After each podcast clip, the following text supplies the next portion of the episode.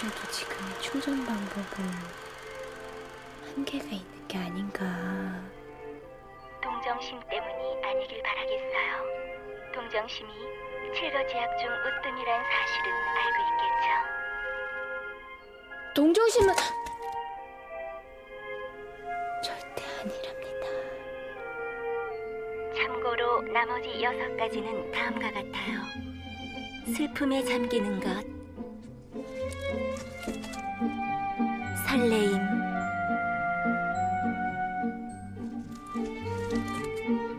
망설임,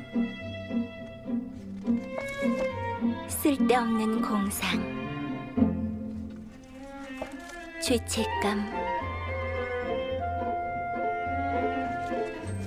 감사하는 마음. 이성 순서는 나쁜 순서대로였어요.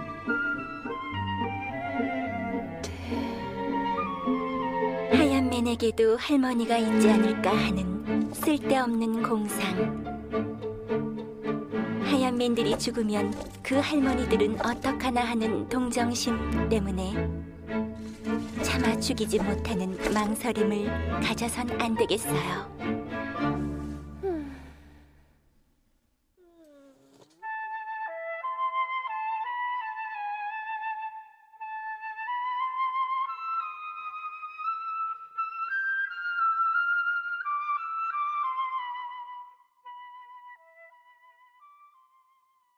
6월 29일 수요일 FM 영화 음악 시작하겠습니다. 저는 김세윤이고요. 오늘 첫 곡은요.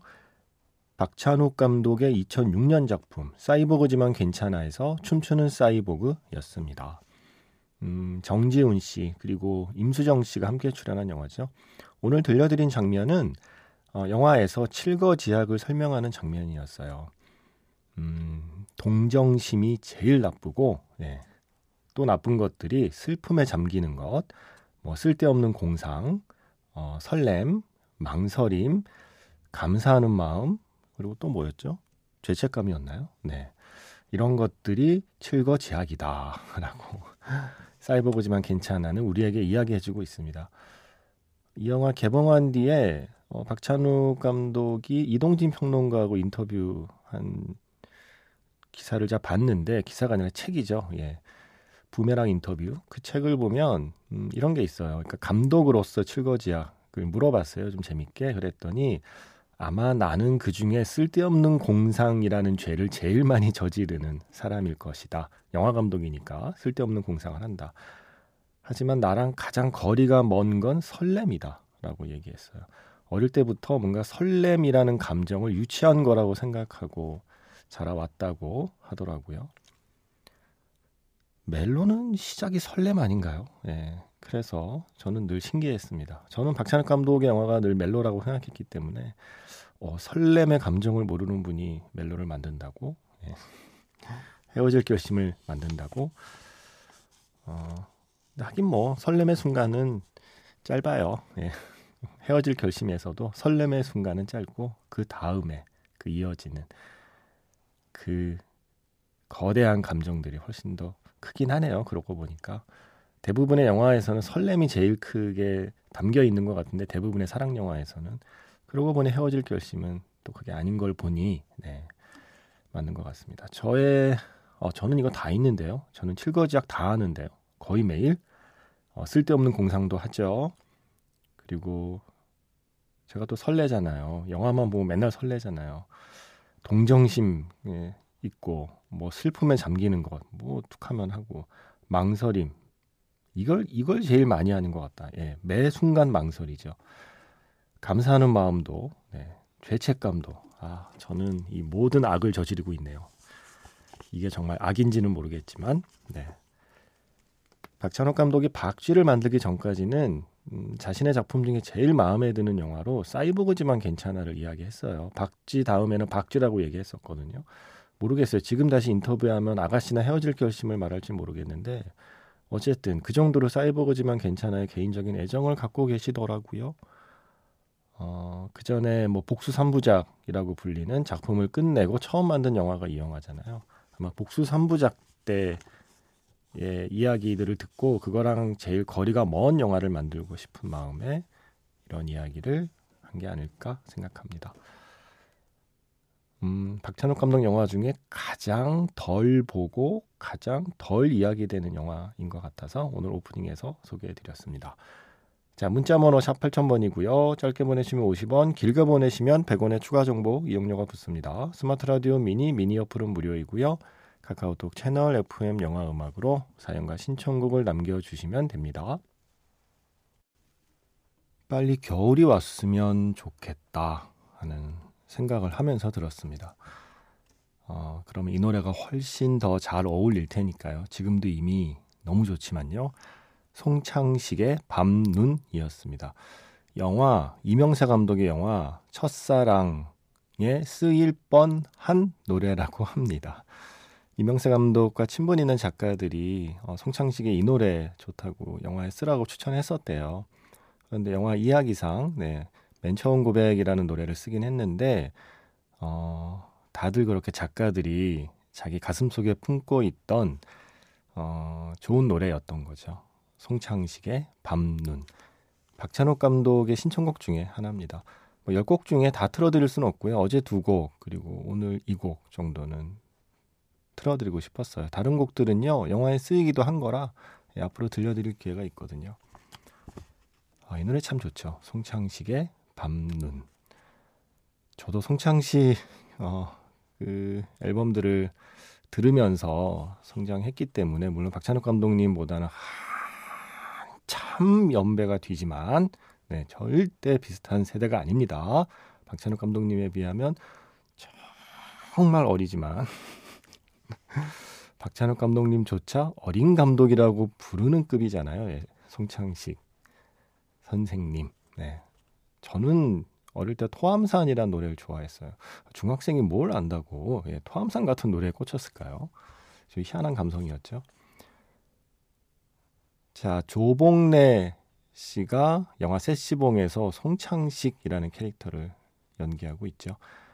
영화 세시봉 사운드 트랙에서 노래를 골라봤어요. 강하늘 그리고 조복래 두 분이 함께 부릅니다. 하얀 손수건. 여름이 왔네요. 예, 제가 이 노래가 생각나는 거 보니까 여름이 왔습니다. 영화 500일의 썸머에서 Sweet 디스포지션, 더 템퍼 트랩의 노래였고요. 그 전에는 영화 마미에서 오아시스의 원더월이었습니다. 그 전에는 영화 세시봉에서 하얀 손수건, 강하늘 그리고 조봉래 두 배우가 직접 부른 노래였습니다. 마미에서 원더월 신청해 주신 분은 0094번 휴대전화 끝번호 쓰시는 분 불면증으로 힘든 새벽마다 너무 잘 듣고 있습니다 하시면서 신청하셨어요. 아, 불면증이면 헤어질 결심에 박해일 배우에게 훨씬 더 공감할 수 있지 않을까요? 영화에서 불면증이거든요. 네. 불면증이 아주 세게 묘사되어 있습니다. 그리고 500일의 썸머의 이 Sweet Disposition 이 노래는 들을 때마다 상큼해져요. 어, 뭐랄까요.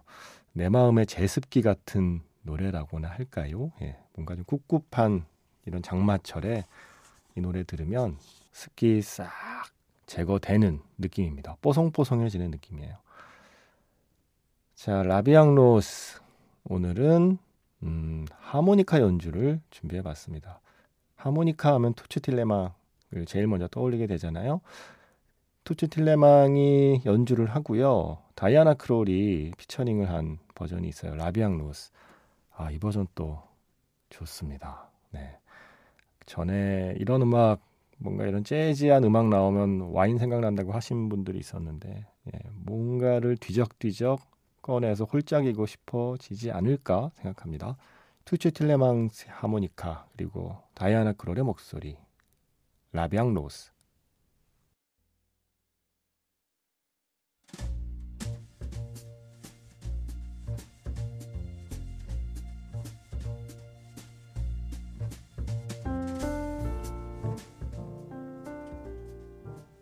다시 꺼내보는 그 장면 영화 자판기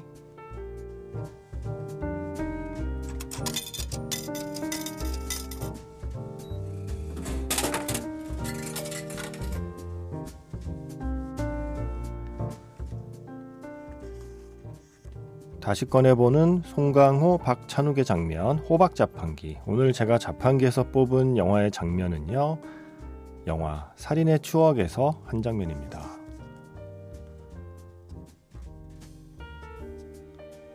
밤낮으로 범인을 쫓던 동료 형사 용구는 결국 다리를 절단하는 수술을 받게 되죠. 박두만의 마음은 찢어집니다. 멍한 표정으로 경찰서에 앉아 있는 두만에게 전화가 걸려오고 서령이를 만나기 위해 강가로 나갑니다. 링거를 팔에 꽂은 두만과 그의 곁에 앉아 말동무가 되어주는 서령. 두 사람 뒤로 한가로이 지나가는 염소 한 마리.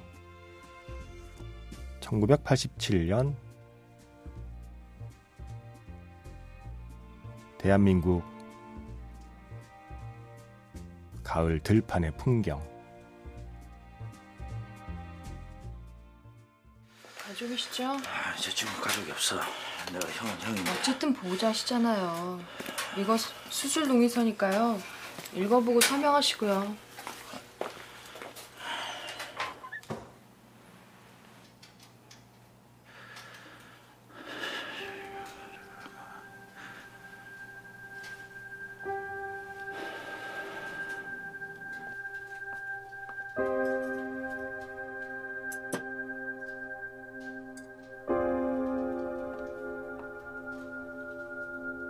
야 우체국 기자 아저 수사본부 서태훈이에요 그 미국에서 서류 도착 안 했어요? 아, 그 100%다 체크한 거예요? 아, 중요하니까 자꾸 전화를 하죠 아 하여튼 그 진짜 중요한 서류니까 도착하면 저한테 바로 전화해줘요 예? 예. 여보세요. 지금? 어, 이런 데 사람 나오라 그래. 왜? 난 좀 불러내면 안 돼? 음, 얼굴은 거칠해가지고. 잠은 제때 자? 잠 제때 자는 형사가 어딨냐? 왜 자꾸 짜증이야? 아이씨, 너 낚시나고 세월 좋다.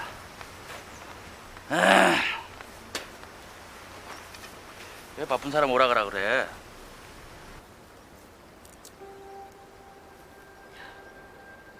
진짜 사람 할 짓이 아니다. 이건 내가 할 소리는 아니지만 뭐 딴 거 할 거 없어? 형사 그만두면 안 돼?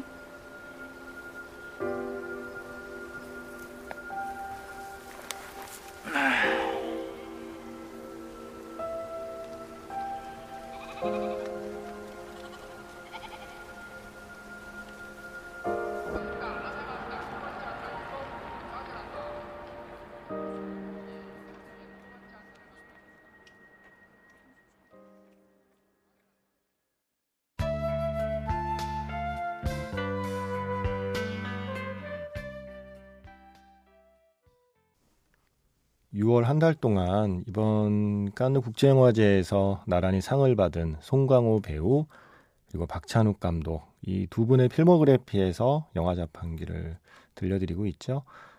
오늘은 송강호 배우의 출연작이었습니다. 봉준호 감독의 영화 살인의 추억의 한 장면.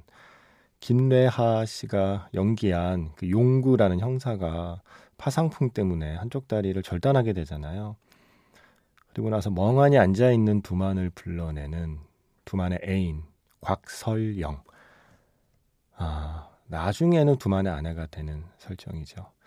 이렇게 두 사람이 강가에 이렇게 앉아 있고 음, 링거를 이렇게 팔에 꽂고 앉아 있는 그 멀리서 잡은 그 풀쇼 제가 참 좋아하는 시퀀스예요. 어, 뭔가 이 살인의 추억에서 보기 드문 어떤 한 컷이라고 해야 될까요?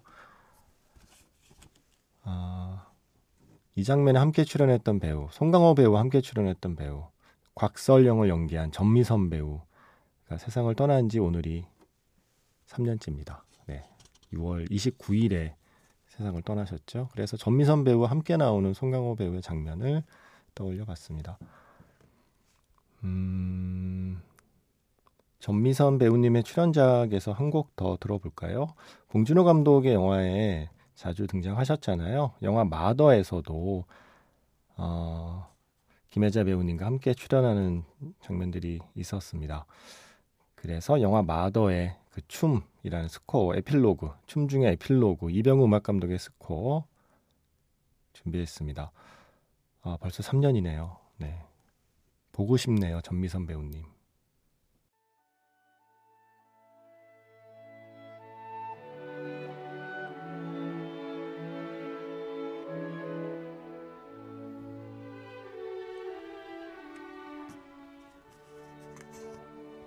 최희원 씨, 송강호 님이 출연하신 영화 푸른 소금 중에서 한소연의 The Blue 신청합니다. 요즘 한소연 님의 노래들을 찾아 듣다가 알게 되었어요. 라고 신청하신 곡 지금 방금 끝났습니다. 어, 아까 영화 자판기에 이어진 곡 너무 유명해서 제가 깜빡하고 소개 안 했나 봐요. 유재하 씨의 우울한 편지였죠. 오늘 마지막 곡은요. 영화 가을로 사운드 트랙에서 골랐습니다. 6월 29일은 또 선풍 참사가 선풍백화점 붕괴 참사가 일어난 날이기도 하잖아요. 바로 그 이야기를 다룬 영화였죠. 영화 가을로에서 모차르트 클라리넷 협주곡 2악장